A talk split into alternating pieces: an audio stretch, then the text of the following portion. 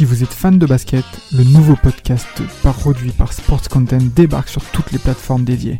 Forever, c'est le nouveau rendez-vous pour parler de l'actualité NBA, présenté par Maxime du Club 115 accompagné d'invités variés, à retrouver tous les mardis sur Spotify, Apple Podcasts et même YouTube. Alors n'hésitez pas, rendez-vous tous les mardis avec Forever.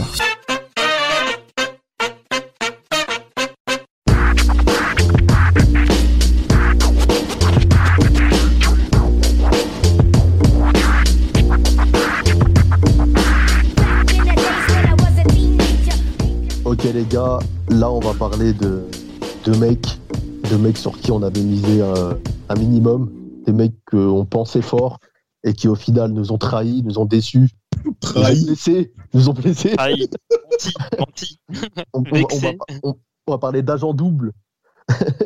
les gars, si je parle de tous ces adjectifs et de toutes ces caractéristiques, c'est qui le mec qui vous vient en premier euh, en tête? C'est qui pour toi Damas? Déjà, tu dis agent double déjà. Donc, c'est-à-dire que c'est déjà agent échec. C'est-à-dire qu'il y, a un- il y a un échec quelque part déjà. Donc, c'est le mot. je- Gilbert. Non, lui c'est la, lui c'est l'agent zéro. C'est pas pareil. ah, En fait, ça correspond bien à la de ce que tu viens de dire précédemment. mais- mais c'est vrai qu'il peut rentrer dans, dans cette case-là, tellement il nous a fait kiffer que et du jour au lendemain, ça Hmm. c'est Ah, descendu. Hein. Ouais. Ça a vraiment pété, ça a vraiment pété. Mais concrètement, euh, si tu parles d'agent double, eh frère, là, tu m'as régalé. là. Tu m'as bloqué, là. Eh, Gilbert je- une fois j'ai entendu quelqu'un qui disait d'ailleurs que c'était euh, une éjaculation précoce. Oh mon Dieu En fait, en fait, le gars, le gars il, il- il te fait monter d'un coup, voilà, terminé. Comme Arenas, fini. en fait, il y a eu quoi? Il y a eu trois grosses saisons. Puis après, c'est pas, c'est pas des grosses saisons après. Il y a Après, que trois grosses ouais, saisons. Trois et saisons énormes, et voilà. Voilà. Et après, c'est des, c'est- des saisons où, avec des grosses blessures, etc. Des saisons où ça, où ça, ça sort des armes ou des trucs comme ça. Oh Et, euh, Le hood, le hood. Non, mais, euh, encore une fois. Non, mais c'est vrai, Arena, c'est trois saisons et, et, et après, basta. Mais en tout cas, par Ouais. rapport à ça, euh, moi, en termes de joueur agent double qui m'a clairement déçu, il y a un premier cas qu'il faudrait mentionner, c'est Andrea Bargnani. Andrea Bargnani. Non, mais, non, mais ce mec, il est venu avec une hype en NBA, drafté par les Raptors en 2006 à la première place. Et moi, concrètement, ce mec-là, non, non, pas le non. Non, il, non, mais il- il est mauvais. les gars, Non, en fait, il est bon. Il est pas mauvais. Je suis un ouf. Euh, je vais non, donner il un exemple. c'est pas- C'est pas un mauvais basketteur. Ça, c'est ça. On, Non, on- mais- ce serait, dur de dire. il est à la mauvaise époque.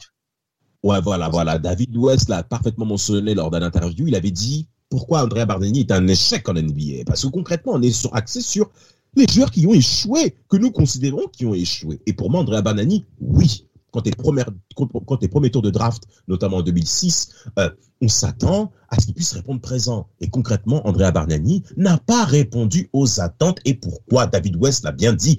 Pourquoi? Parce que les arbitres nous donnaient encore la possibilité de lui casser la gueule, messieurs. C'est les je comprends pas pourquoi West. il a pas, pourquoi il a pas euh, après la saison 2010, parce qu'il avait des stats qui étaient en pleine euh, évolution quand même, il faut le dire. hein, de 2006 à 2010, il passe de 11 points à 21 points. que, Et, que le et- scoring. et ensuite, ouais, et que le score. Mais après, ça redescend petit à petit jusqu'à 2016. Enfin, il repère tout ce qu'il a gagné. En fait, je Oui. sais pas pourquoi, ce qui s'est, ce qui s'est passé dans dans son parcours pour que le gars il, Il y a des blessures il aussi. régresse d'un coup. Ouais, il y a eu des Il y a blessures. des blessures. Il y a Ouais, des les blessures. blessures. Il y a des blessures. Il y a il a peut-être une 35 ans, il joue il y a déjà plus. Hein. Il a 35 ans, il joue plus. Hein. Ouais, non, mais il y a une usure, il y a une usure. Il y a peut-être que, peut-être que les, euh, les, les coups qu'il a, qu'il a pris euh, euh, au début de, de sa carrière, ça l'a, ça l'a usé. Ça l'a Ah, mais t'as vu son gab, t'as vu son gab, le Il mec dit se il retrouve à jouer face à des monstres. Non, mais Ouais, clairement, ça joue. Ça joue. Non, mais c'est vrai, il s'est que- trompé de, de, enfin, il s'est, bon, il s'est pas trompé, mais il est arrivé à la, à la, mau- à la mauvaise période pour, euh, pour son style, pour son, pour sa façon de jouer. Non, mais que- il y a un autre gars, les gars. Il y a un autre gars aussi. C'est bah, ouais, c'est c'est Steve Francis. Parce qu'on parle de Pourquoi Gilbert Arenas. Mais Steve Francis, c'est numéro 2 de sa draft en 99. Donc le mec est drafté euh, juste derrière Elton Brand. Euh, et il est drafté derrière Elton Brand, devant Baron Davis, par exemple, devant Oui, Lamar. Odom. C'est, il arrive avec une étiquette de crack à fond. Au début, à Houston, il montre de super belles choses. Et au final, le mec, c'est tellement insupportable, c'est tellement un poison qu'ils s'en débarrassent dès qu'ils peuvent au Magic. Puis après, ça a été la débandade jusqu'à finir dans l'équipe d'Enix euh, toute moisie de, de notre ami Brice. Où, Non, mais et dès que vraiment, tu signais l'équipe, là-bas, c'est, euh, dès que tu signais là-bas, tu savais que c'était la fin. hein. Ouais, non, mais c'est- vraiment ça en fait. C'est vraiment genre dès que t'es tradé Onyx, tu comprends qu'en fait c'est fini pour toi. Ah, genre, euh, Genre, c'est un, c'est un message comme la D-League. Genre, quand, quand on voit D-League ou quand on voit League, c'est la même chose. c'est Tu sais que c'est cuit. Mais Ah, concrètement, Stevie Francis. C'est comme au foot quand tu vas chez Arsenal. Mais oh non Ça dépend quel Arsenal. Ça dépend quel Ouais, Arsenal. non, c'est vrai. Mais ça dépend quel Knicks. Hein. bah, bah, euh, Les Winchester, il n'y a pas les Winchester Knicks? Oui Claqué Claqué Mais vous savez quoi En fait, Stevie Francis, je sais pas s'il faudrait lui réserver un épisode, hein, parce qu'il vient vraiment de très très loin, ce monsieur. Hein. Et, par rapport à ça, il y avait même un mec en NBA qui lui mettait grave l'impression, c'est Sam Cassell. Sam Cassell, des fois au restaurant, il venait le voir et il lui disait, écoute, moi on a contraint, prépare-toi pour la prochaine rencontre, je vais te gonfler ta race. Et Stevie Francis, et, Stevie Francis est rentré dans le coup, tu vois, parce qu'il donnait tout. C'est pas pour vous, mais il a des stats vraiment intéressantes en début de Ah carrière. oui, en plus, il était petit gab et tout. Il faisait penser à Marbury, à Iverson. À la base, il arrivait avec ce profil-là. De meneur, de, meneur, driver, slasher. euh, Exact, exact. C'est-à-dire qu'il a des saisons quand même intéressantes en termes de chiffres. hein. Je crois qu'il est à des, à des 21 points par match, 22, ouais, 21 points par match de saison de suite. Mais après, après la saison 2005-2006, où il arrive, où il est toujours au Magic, après le trade avec, euh, avec euh, Timac, justement, euh, il, coule, il passe. ah, Il coule totalement. Il passe de 21 Mm. points à 16 points. Il passe de 16 points à 10 points, 11 points. Comme si c'était un il a découvert les boîtes de nuit. De, il a découvert les boîtes de nuit de, de la Floride. Disney, de Disney. elle piquait, elle piquait, il est sur le podium. Eh, Et, dites-vous que, c'est, ce- que Steve Francis s'est retrouvé quand même au Knicks avec Marbury, les deux dans la même équipe. Oh, Les purée de patate. Elle- joue de malade. Il n'y avait pas. Eddie plus, aussi? Il n'y avait pas Eddie Jamal Crawford, euh, Jared Oh, Jeffries. de merde. Une équipe de voyous. Une équipe. Ils vont en playoff une année. Hein. Euh, non. Il n'y a pas une année où ils, vont- ils finissent huitième? Euh, je sais pas, frère. Parce que je- la dernière fois que j'ai vu en playoff, je crois que c'était en 2004. Il faut, ils perdent 4-0 face aux Nets. Mais après, je crois pas. hein. Franchement, les Knicks, je sais pas. Mais en tout cas, quoi qu'il en soit, on va les. Attends, je, je, je- faut que ça me revienne, mais pour moi, il y a une année où ils vont en, en playoff. C'est, euh, c'est fou. Hein. Ah, bah, dans ce cas-là, hein. Ah, Parce que la réflexion pour nous, Steve Francis est clairement un échec. Pourquoi? Parce que notamment après le trade au Magic, Steve Francis repart dans ses vieux démons. Et dans ses vieux démons, c'est quoi? Ben, C'est les sorties, la marijuana, euh, le manque de rigueur, le manque de discipline, parce qu'il vient d'un milieu dans lequel où c'était déjà très très très compliqué. Et concrètement, quand on repart dans ses vomissures, on finit par chuter. Et malheureusement, Steve Francis n'a pas confirmé euh, euh, la très belle draft 99 dans laquelle il était positionné, hein, en étant deuxième, comme tu l'as bien dit, Samuel. Euh, Rafik, tu as encore d'autres éléments à nous mentionner par rapport à ça? Puisque là, il y a, y a du bon monde. Hein. On, a vite, on, a vite embrayé sur Steve Francis. Moi, je voulais parler d'un exemple similaire à Barnani, mais c'est un peu le contraste de Barnani, lui, qui est arrivé. En fait, c'est la même chose, mais c'est, vous allez voir, il y, y a un contraire. C'est en fait Monroe, lui, qui arrive dans la NBA moderne. Donc lui, il n'est pas, il est pas, il a pas le profil Monroe, de la NBA moderne comme. euh, J'ai dit quoi? T'as dit Greg Monroe, c'est ça? Ouais, Greg Monroe. Ouais, Ouais, Greg, de Greg Monroe. Non, mais si, si, si, parce que quand même, c'est, c'est, c'est quand même un, quand même un beau potentiel, Greg Monroe. Et Il il y a n'arrive 15 pas ans, dans il le aurait été bon, je pense. Oui, voilà, mais vraiment, hein, il a, parce que il a, même dans la NBA moderne, il, il réussissait à mettre, à, à caler quelques bons matchs, mais tu sentais qu'il était vraiment pas fait pour, euh, pour ça. Et d'ailleurs, Milwaukee, euh, Milwaukee, on a, Voilà, on a voilà. compris Toi, tu que voulais il allait gêner. Toi, tu voulais simplement parler de ton Milwaukee, là, tes, tes, tes, tes antilopes vertes, là, de la pas forêt, là, déjà, ce ne sont pas des antilopes, ce sont Eh, des pas, hein. peu, peu importe, mon frère, ils sont gonflés, là, vas-y, dans les forêts, là. Ils se font, ils se font frapper par des gros Allemands, là. Original. pas du tout. Mais ah, ah ouais, tu vas me dire qu'il n'y a, pas- a pas une colonie allemande qui est partie vivre au nord des États-Unis, là? Arrête de, arrête de mytho, les Bradley, tous ces mecs-là, là. Eh ben, frère, là, vas-y, vas-y. Tout est, tout- en fait, toi, tout tourne autour des hommes en vert, toi. Toi, il n'y a que ça. Franchement, la vérité, mais Greg Non, mais Monroe, c'est- non, mais on Greg Monroe, il a raison, mais il avait un vrai. Il avait un vrai potentiel, Greg Monroe, mais il joue pas dans la bonne période, clairement, parce qu'il est trop, il est pas assez euh, mobile. Mais si on Ah peut rester aux Bucks, on peut parler même d'autres mecs. Hein. Il y a plein, il y a- on peut parler de Jabari Parker aussi. Ah et, ouais. et, et- et là, Jabari, Jabari, euh, Dama- euh, Damas, euh, j'attends que Rafik il nous le descende parce que Jabari, je pense que c'est, il l'a attendu comme le Messi quand il arrive. Et tu sais, et tu sais quoi? Tu sais quoi avant que Rafik donne, avant que Rafik développe son par cœur? Tu sais que Rafik lui-même, dans nos, des fois dans nos messages perso, il a commencé à dire ouais, Jabari Parker, c'est un mec trop, trop intéressant. Il est parti se ressourcer dans les montagnes. Après sa rupture des ligaments croisés, il fait le mec méditation. Alors que nous on s'en bat les reins que tu médites. Nous on s'en fout. On veut que tu frappes des mecs. Et concrètement, Parker, pour moi, il aurait dû être en duo avec Giannis pour tout détraquer à l'est. Ah, Ah bah, c'est- il s'est fait les croiser deux fois. Il est bon lui le problème c'est que voilà, c'était, c'était, il était quand même bien, il était gros un peu. Il, a, il avait du, du poids en trop et je pense que sur, avec son style de jeu, il aurait pu exister dans la NBA moderne parce que quand même c'est quelqu'un de mobile, mais euh, et qui commençait aussi à développer un shoot extérieur. Mais voilà, au bout d'un moment, quand, quand tu as des kilos en trop et que tu es explosif comme ça, bah ça pète. Hein. C'est, c'est ce qu'on a, c'est ce qu'on a directement craint avec Zion Williamson quand il est arrivé euh, l'année dernière en NBA. On avait peur qu'il se blesse direct et on, directement on voit que le mec il, il, rate les, les 3-4 premiers mois de, de mmh. NBA. Et euh, bah, c'est un peu la même chose. Et, euh, et, de toute façon, moi, si on parle déjà Barry Parker, faut parler de Wiggins. Et moi, Wiggins, je l'attends beaucoup. Ah oui, Wiggins, ah moi, toute, toute, cette draft-là, je veux les attendre, moi. toute cette draft-là. Euh, non, mais non, mais lui, il, à, à vraiment pour un mec qui, qui, qui n'est pas. Ah, mais t'as raison. Bah, à l'époque, à l'époque, cette draft-là, hein, Wiggins, ça devait être le nouveau LeBron. Parker, ouais. ça devait être le nouveau euh, Melo. Randall, c'était le nouveau Zach Randolph. Aaron ah ouais c'était le nouveau Blake Griffin. Et Dante Exum, c'était euh, Kyrie Irving, euh, made in Australie, encore euh, nouvelle génération.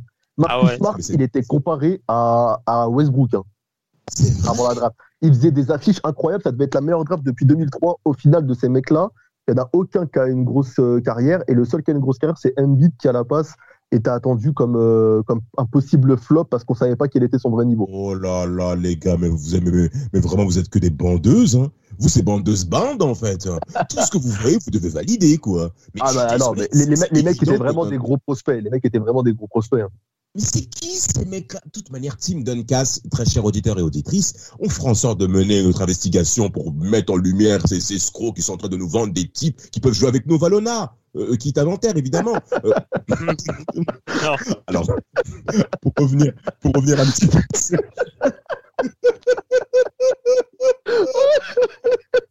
Attendez Attendez, il n'y a, a, a qu'un panier et ils sont côte à côte. Il n'y a qu'un panier. Il n'y a pas de filet. Il n'y a pas de filet. Il y a des mecs qui vendent juste, juste à côté, posés sur la table de ping-pong. Voilà.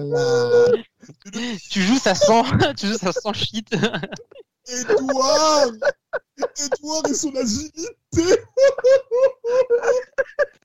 Des fois, il y a le ballon de terrain d'à côté qui arrive dans le terrain. Exact, exact, exact, Rafik. Ah putain de merde bah, ils sont dans le parc de Nanterre, quand même. Incroyable. Eh, les mecs, jusqu'à 19h, les gars, c'est compliqué. Bon, s'il vous plaît, on devient un petit peu sérieux. Est-ce que vous vous souvenez Je vais vous parler d'un mec qui a vraiment fait le malin, qui s'appelle Jerry Krause, qui pensait amener le succès à la franchise des Bulls après le départ de Michael Jordan, Scottie Pippen et Dennis Rodman. Jerry n'a pas voulu, il a pas voulu signer Dennis Rodman, ce fou. Et il a ramené des mecs qui viennent de l'Illinois, notamment un joueur particulier qu'on va mettre en lumière qui s'appelle Eddie Curry. Samuel, tu, tu, connais un petit peu Eddie Curry ou pas? Avant que je euh, détaille. Et je sais que la sauce est meilleure que lui. Et à part ça, euh, c'est ça. C'est blague facile ça. Et aussi, je pense qu'il aimait beaucoup la sauce aussi. Ouais, je pense qu'il l'aimait beaucoup parce que vu comment il est gros et puis il a un point commun avec, euh, il a un point commun avec tous les mecs que, qui, qui ont foiré dans cette époque, c'est qu'il a fini au Knicks et après il est parti en Chine. Nick ah, c'est le, c'est le. Ah, non, mais le combo euh... Nick Shin, oh là là. C'est-à-dire, en fait, c'est-à-dire que t'es en fin de carrière et que financièrement, t'es à la route, t'es, t'es en banqueroute. C'est vraiment deux signaux. Le, le, t'es le gros aussi, t'en as pas un peu. T'es le gros et tu fumes beaucoup, je pense. T'as les yeux qui deviennent jaunes. Ah non, c'est compliqué ce, ce le Attention, euh, tu, tu, tu, tu clashes beaucoup, Rafik, là. Mais euh, le, le, combo Milwaukee euh, fin de carrière, il est pas mal aussi parce qu'on peut rajouter Oji Mayo. Oh, il n'y a que Oji Mayo. Hein, mais ah, sinon, Oji Mayo, Greg Monroe, Jabari Parker, ça fait beaucoup quand Greg, même. Mais, non, mais Greg Monroe, non, mais c'est pas des fins de carrière. Oji Mayo, c'est pas fin de carrière. carrière. C'est, il, a, il est suspendu. Greg Monroe, il a fait, il a fait 4 franchises, il a fait 5 franchises après Milwaukee. Il a le Suns. Philadelphie, Boston, Toronto, et, euh, attends, Boston, Philadelphie, euh, Toronto, et, et les Suns, non, 4. Mais après, Ojibeyo, je voulais, je voulais en parler moi parce que Ojibeyo, c'était un gars euh, troisième de la draft 2008 avec euh, Michael Bisley et Derrick Rose. Michael Bisley, autre flop de cette draft-là. Les deux étaient annoncés comme des plus gros cracks euh, au lycée que, que Derrick Rose. Ojibeyo, moi, j'avais un magazine 5 majeur où on te disait que c'était le nouveau LeBron, que c'était le Mhm. plus gros phénomène de NBA depuis, de- depuis LeBron. Donc le gars, c'était censé être un, un phénomène, mais on n'imagine même pas. Même Derrick Rose a dit en, en interview récemment que quand il était au lycée, son objectif principal, Ouais, c'était d'atteindre un jour le niveau de Jimeyo et de le doubler. C'était ça son objectif. Et le il, a pas lutté, très- il a pas lutté longtemps. Hein. ouais, bah, première saison, il est bon, hein, Mayo. hein. 18,5 points, t'es rookie, t'es troisième, t'es au, Grizzlies, c'est bien. hein. Mais après, ça, ça a été la descente euh, année après année jusqu'à bah, finir euh, en Chine. Le, Euh, le- Comme d'habitude. Comme d'habitude. Les Comme Chinois. Et encore une fois, mais, mais- mais d'ailleurs, je sais même pas d'où ils sortent l'oseille, Il ces a joué à mecs-là. Porto Rico aussi, après quand il a été suspendu, hein, lui. Eh ben, évidemment. euh. Mais, mais euh, d'ailleurs, je voulais terminer par rapport à Eddie Curry. Eddie Curry, en fait, concrètement, c'est le joueur euh, au lycée, euh, euh, parce qu'il sort, il sort du lycée. Hein. Donc euh, Jerry Krause le prend pour euh, concrètement relancer, on va dire, l'attractivité des Bulls, ok? Et euh, il sort de Town Road High School. Il est déjà très performant et il est drafté. Attendez, je vais vous dire ça tout de suite par rapport à Eddie Curry en quatrième position de la Quatrième draft position, ouais. de la draft 2001 et non 2000. D'accord, Samuel? Qui est- Bah, attends, qui dans la, dans la draft 2001, euh, la draft 2001, t'as- mais t'as- t'en fais bien d'en parler, euh, Damas. On va continuer, que je te laisse finir sur Curry, mais on va enchaîner sur cette Non, draft. mais non, mais- non, non, non, frérot. On y va sur 2001. Vas-y. Attends. tout. La, seule draft de l'histoire où le top 4, c'est que des pivots quand même. Mais oui. Et surtout en premier. Chandler, Gasol et Curry, et en numéro 1, ils prennent Kwame Brown. Kwame Brown. Brown. Ouais, Kwame. Alors, pas Kwame comme les Ivoiriens. Ouais, moi, je l'appelle K.O. Kwame, moi, c'est un. Ivoirien. Et lui, lui, il a jamais été métissé, hein, celui-là. Eh, je te le dis. C'est un, eh, c'est un vrai Ivoirien. Il, vient- il vient, il vient du bled. Il, il supporte Didier Drogba, il est bon. Et Kwame, il supporte Didier Drogba. Alors, attention, les Ivoiriens, c'est pas chaud Drogba. hein. Eux, c'est plus euh, Bonaventure. Euh. Aruna Jindan. Aruna Jindan. Ils sont Mais déter sur Aruna Jindan. En plus, il En vient, tout cas, il vient de Caroline du Sud. Caroline du Sud, c'est le, c'est un État où il y a, enfin, les, les Afro-Américains ont pas beaucoup euh, côtoyé d'autres mondes. Tu vois ce que je veux dire? Ah, que, bah, mais en parlant connaissance de cause, le truc, il est pas, c'est c'est- c'est le, pas le faux. gars, il est, le gars, il est pas bon. Non, mais vraiment, il est pas bon. Et qu'il qu'il ramène Michael Jordan. Michael Jordan draft Kwame Brown parce qu'il, soi-disant, c'est un super crack qui a été clairement nul au cours de cette draft-là, au cours même de toute sa carrière. Euh, euh, Samuel, tu pourras le témoigner aux Lakers. Alors, cette draft 2001, on a Non, fait... il a, il a été bon. C'est fou, il a été échangé contre Pogazol. Oh, mais non, mais... bah, tiens, bah, Pogazol qui est drafté la même année en 2001 que Kwame, hein, d'accord? Et en fait, ce qui est bien de mentionner ça au cours de cette draft 2001, c'est que tu as affaire à les trois, les trois des quatre premiers tours, trois des quatre premiers joueurs draftés, ils sortent du lycée. Et notamment Eddie Curry, qui est drafté en quatrième position. Il arrive donc aux Bulls. Aux Bulls, euh, concrètement, il, est, il est très moyen, hein, notre fameux euh, Eddie Curry, et euh, il finit avec six points par match la première saison. 10 points par match la première saison. Et les Bulls ont des bilans catastrophiques en faisant deux saisons de suite à moins de 20, de 20 victoires. C'est pour vous dire à tel point que les Bulls sont nuls et que Eddie Curry est mauvais. Mais pas uniquement Eddie Curry. Il y a Tyson Chandler, le mec métis, le grand métis de 2m13 qui sort également de Los Angeles, euh, d'un lycée Dominguez High School. Et Quelle Jimmy- barbe. Quelle barbe. Le barbe Pour incroyable aujourd'hui. Hein. Et Tyson Chandler, depuis 2000, euh, très jeune auditeur, il faut vraiment que vous compreniez cela. Quand vous voyez les mecs en train de faire les mecs mortels, les photos sur Instagram, il faut que nous, Team Duncast, nous remettent la vérité au, au sens propre du terme. On a affaire à des joueurs très médiocres qui, n'ont qui, ont, qui ont un très faible talent basketballistique. Il faut que vous compreniez que Tyson Chandler sort de Camptown. Camptown, la bagarre des de, de, des gangs de Los Angeles. Oui, Menace Society, il faut le dire, il faut le dire. Boys in the Hood, Oh là là, Boys in the Hood, Crenshaw. oh, Crenshaw, mais oui, Inglewood, tous ces trucs-là. C'était très compliqué. Et concrètement, Jerry Krause, qui a joué sa carte hein, au travers de, ce- de, ce- de, de, de- de ces deux joueurs-là, a clairement échoué côté Bulls. Alors, il sera remplacé, on va le mettre dehors. Bill Cartwright va coacher les Bulls, mais Eddie Curry et, euh, et- alors Eddie Curry qui, va demander à être soigné parce qu'il a des problèmes de cœur, Eddie Curry. Hein, de, très vite, on voit des problèmes cardiaques. John Paxson qui prend euh, le, le, le rôle de general manager va même payer des médecins. Eddie Curry va refuser de prendre euh, de, prendre consultation par rapport à son état respiratoire. Parce qu'il considérait que ça pouvait venir à l'encontre de son très bon contrat que les Bulls étaient prêts à lui donner après, en effet, sa, sa, période, après justement cette consultation. Parce que la saison 2003-2004, il est à 14 points par match, mais il a 6 rebonds. Son coach Scott Kiles n'en peut plus parce que Eddie a des stats au niveau des rebonds qui sont ridicules. Concrètement, je ne sais pas pour toi Samuel, mais Eddie Curry pouvait, selon moi au niveau de son physique, pouvait répondre à la problématique Shaquille O'Neal. On n'avait jamais vu un joueur de cette taille et de ce gabarit être aussi euh, en forme physiquement. Rafik, tu, tu- vois un peu Eddie ou pas? Je te sens pas trop dedans là, hein? Je t'ai ramené un peu. Non, mais moi, moi, Eddie Curry, c'est pas un joueur qui, euh, qui m'a intéressé, hein, même si au bout d'un moment il a fait une très très bonne saison. Euh, euh, mais sinon, c'est c'est pas un joueur qui euh, qui m'a intéressé ou euh, ou autre. Mais je l'ai vraiment. Mais après, euh, après de- dans les drafts 2000, 2001, il y a beaucoup. C'est des drafts où je trouve qu'il y a eu beaucoup beaucoup de flops. Hein. Euh, Ah, 2000, 2000, Astromal flop. Swift, euh, Ça. les mecs ça comme. Non mais c'est vraiment, je sais pas, 2000, 2001. En fait, j'ai l'impression que c'est il y a que des bandits qui sont arrivés en 2000, 2001. C'est euh, vraiment c'est la, génération de, la de hype criminels. Ouais, c'est la Iverson. On a Ouais, vu que des mecs de la de rue, des mecs, euh, et des mecs un peu, euh, qui sont un peu déconnectés de la réalité, un peu Dar- Darius bah, Miles, même Darius s'il est- Darius Miles, ouais, même lui, là, il était, euh, il était, euh, c'est un peu un échec, Darius Miles, hein, parce que c'est un gros, c'est un gros, c'est Un un gros prospect physique, hein, et, et au final, euh, au final, bah, il- le mec, il s'est fait, il a été rattrapé par, euh, par, euh, par d'où il venait, quoi. Jamal Magloire. De toute façon, dès que tu t'appelles Magloire, tu pouvais pas t'en sortir. Non, mais non, il a été All-Star. Il a été All-Star. Arrête, mais, mais ça me force quand même. il a- attends, All-Star. Eh, cette draft-là, non, je suis désolé. Stroll My Swift, Darius Et Attends. Chris Mim, euh, Joel Sibila, Keyon Dooling, Jérôme Moiseau, Ethan Thomas, Oh là là. Alexander. Oh là là. Le meilleur joueur de cette draft, je rends hommage à Rafik, c'est Michael Reed. Voilà. C'est Ouais. c'est le Il y a seul mec Turkoglu fort. qui est pas mal. Oui, il y a Turkoglu qui est pas mal aussi.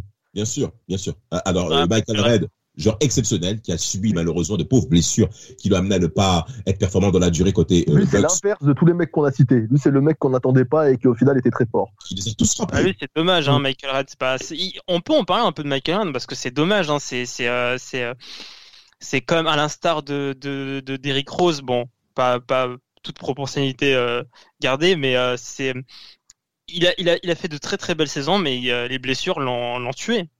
Alors. il a jamais réussi. euh, Comme ton À gars, revenir. Danny Granger. euh, Oh, mais Non, mais- mais- aussi mais- Danny Granger. Et quel escroc ce monsieur Et tu sais qu'il travaille en finance maintenant. Tu sais qu'il est euh, Oh non Si, si, il est, euh, enfin, il est, euh, il travaille, il est, euh, enfin, il travaille pas, il est pas, il est pas tout à fait vraiment financier. Il est, en fait, il, a un cabinet euh, d'investissement immobilier où il est conseillé, où, il- où il conseille, euh, voilà, où il conseille des investissements. Bien, Rafik. Super les références par rapport à Danny Granger. Par contre, nous, Team Duncast que nous sommes, euh, Danny Granger, on se souvient tous euh, de la saison où il a voulu se taper avec LeBron James et Dwayne Wade. Est-ce que, tu est-ce que vous vous souvenez de ça? Il a voulu faire des 1 contre 1 avec Dwayne Wade.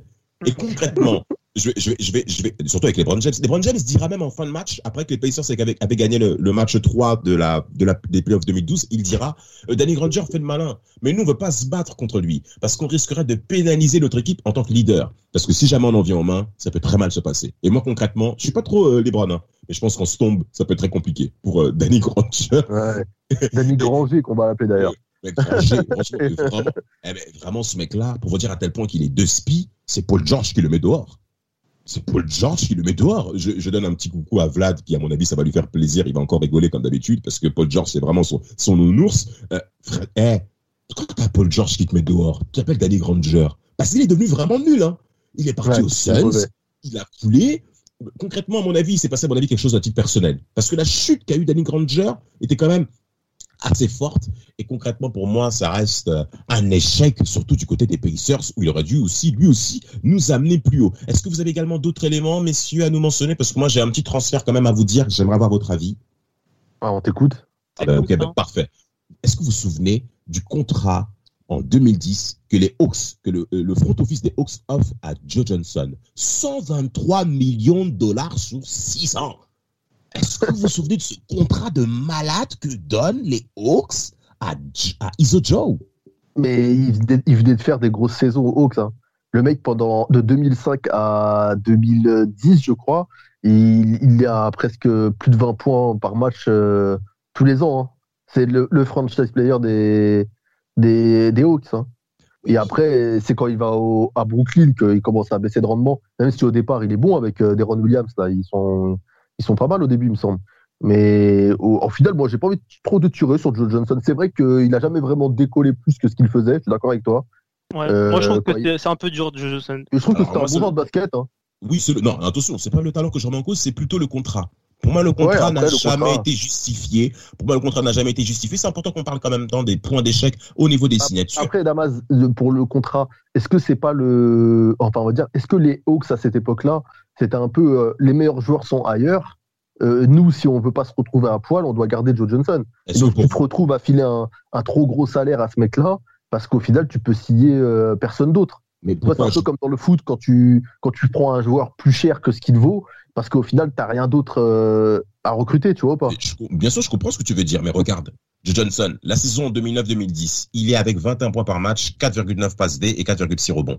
Mais, mais par contre, ce qui se passe, c'est que la saison d'après, après une fois la signature accomplie, il tombe à 18 points par match, Ouais. 4 rebonds, 3 passes D. C'est pour te dire à tel point que le mec, il y a une chute. Et encore la saison d'après, 16 points par match, 3, 3 rebonds, 3 passes D. Euh, c'est pour te dire à tel point que, à mon avis, quand Brooklyn l'a pris, parce que Brooklyn euh, prend pas mal de mecs pour euh, ramener le titre, notamment Joe Johnson. Est-ce que vous vous souvenez de cette situation? Deron Williams, tous ces mecs-là. Qui est trade contre Jordan Farmer et Joan Petro quand même. Mais Mon Dieu, quel- oh là là là là, mais franchement, qui peut faire une chose pareille? Mais pour moi, pour ma part, ce contrat auprès de Joe Johnson, qui, je ne remets pas en cause son talent, qui était pour moi, à mon avis, trop élevé par rapport à la dimension de ce joueur euh, euh, au- au- au- dans ce temps-là, au cours de la ligue.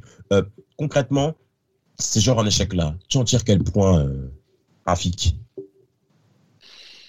Bah, en général, en fait, il y a plusieurs facteurs. Il y a, des facteurs, on va dire, externes, comme le, le style de jeu euh, de la NBA euh, de la période, où là, il y a des, où le profil ne matche pas avec le style de jeu.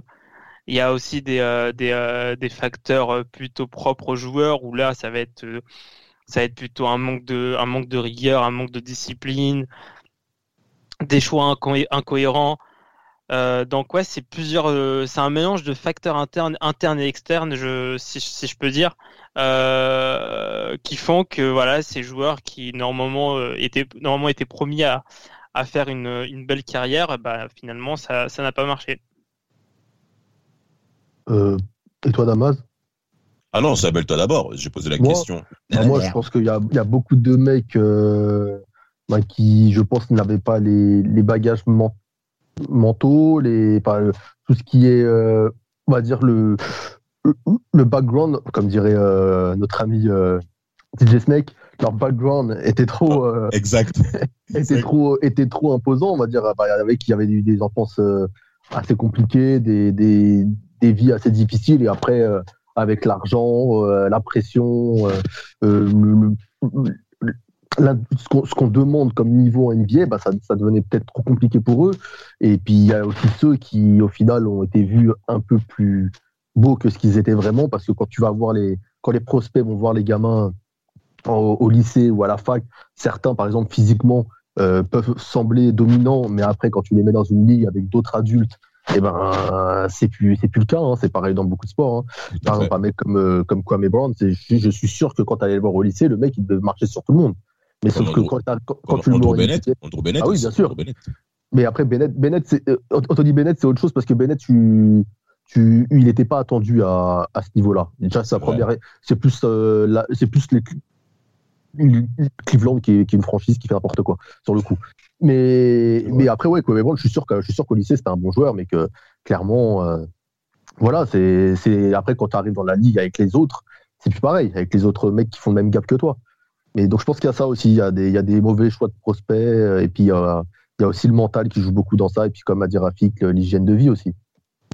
En effet, comme vous l'avez dit, messieurs, il y a beaucoup de paramètres qui amènent justement à ce qu'on soit soit un échec ou soit une réussite en NBA.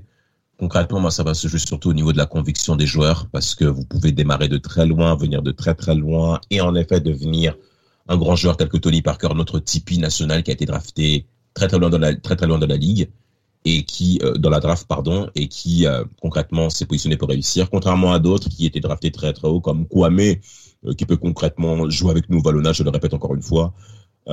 Et je pense, je suis pas sûr qu'ils s'en sortent. Vraiment, je vous dis la vérité. Euh, cependant, ça c'est un autre sujet. Euh, pour ma part, joueur en échec veut simplement dire espérance trop élevée, mais surtout, est-ce que ces joueurs aiment le basket?